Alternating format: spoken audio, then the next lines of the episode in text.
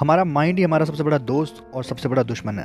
आप लोगों ने देखा होगा, जैसे ही आप कोई काम करने जाते हो, उसी टाइम पे आपको बहुत सारे थॉट्स आते हैं कि मेरे को प्रोजेक्ट्स भी करना है, मेरे को मॉर्निंग वॉक पे भी जाना है, अभी कुछ खाने का मन कर रहा है, अरे यार गर्मी कितनी लग रही है। तो ये सारे थॉट्स जब आप कुछ काम करने जा रहे हो, उसी टाइम पे क्यों आ रहे हैं? क्योंकि आपका जो माइंड है, वो आपको ये जो थॉट्स हैं, ये पॉपअप कर रहे हैं और वो आपको कंसनट्रेट नहीं करने दे रहा।